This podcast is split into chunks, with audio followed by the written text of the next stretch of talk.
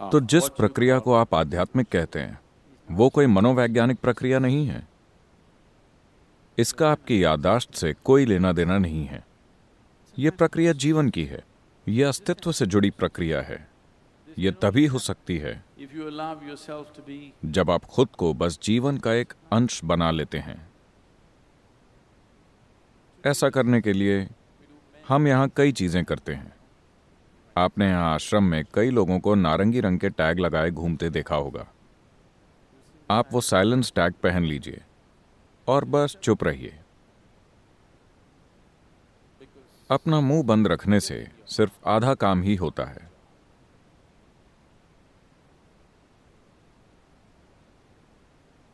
मौन होना। तभी संभव है जब आप खुद को बहुत ज़्यादा महत्व नहीं देते हों। अगर आप खुद को कुछ समझते हैं, अगर आप सोचते हैं, मैं स्मार्ट हूँ तो आप चुप कैसे हो सकते हैं? आप ही बताइए।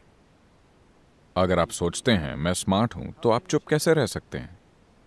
अगर आपको एहसास होता है कि आप असल में मूर्ख हैं, आपको इस अस्तित्व में कुछ भी नहीं पता, तब, है ना? तब आप जीवन को बड़े अचरज से देख सकते हैं. मन में एक भी विचार आए बिना।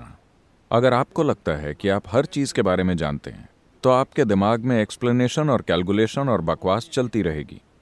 अगर आप एक चीज़ देखते हैं तो हज़ारों विचार शुरू हो जाएँगे है ना?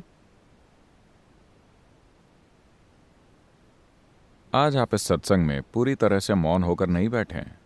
आप मुझसे सहमत हो रहे हैं असहमत हो रहे हैं अपने भीतर कमेंट कर रहे हैं अपने बगल में बैठे इंसान के कपड़ों पर कमेंट कर रहे हैं उसकी तारीफ़ कर रहे हैं उसकी बुराई कर रहे हैं सब कुछ चल रहा है। क्या मैं गलत हूँ?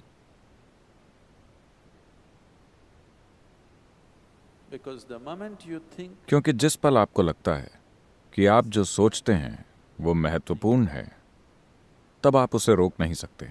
उसे रोकने का कोई तरीका नहीं है। ये बस लगातार चलता रहेगा चलता रहेगा।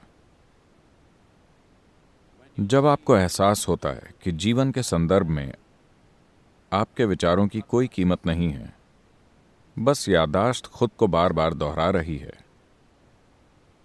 ये बस वही पुरानी बकवास है जो खुद को दोहरा रही है। लेकिन अगर आप उत्साहित हैं, अगर आप इस दोहराने से मोहित हो गए हैं, अगर आप सोचते हैं कि यह बहुत शानदार है तो आप इसे नहीं रोक सकते। अगर आप इसके पैटर्न्स को देख पाते हैं, अगर आप इसकी मूर्खता को देख पाते हैं, तब आप धीरे धीरे खुद को इससे दूर कर लेंगे और यह ढह जाएगा, क्योंकि बिना ध्यान दिए यह जारी नहीं रह सकता।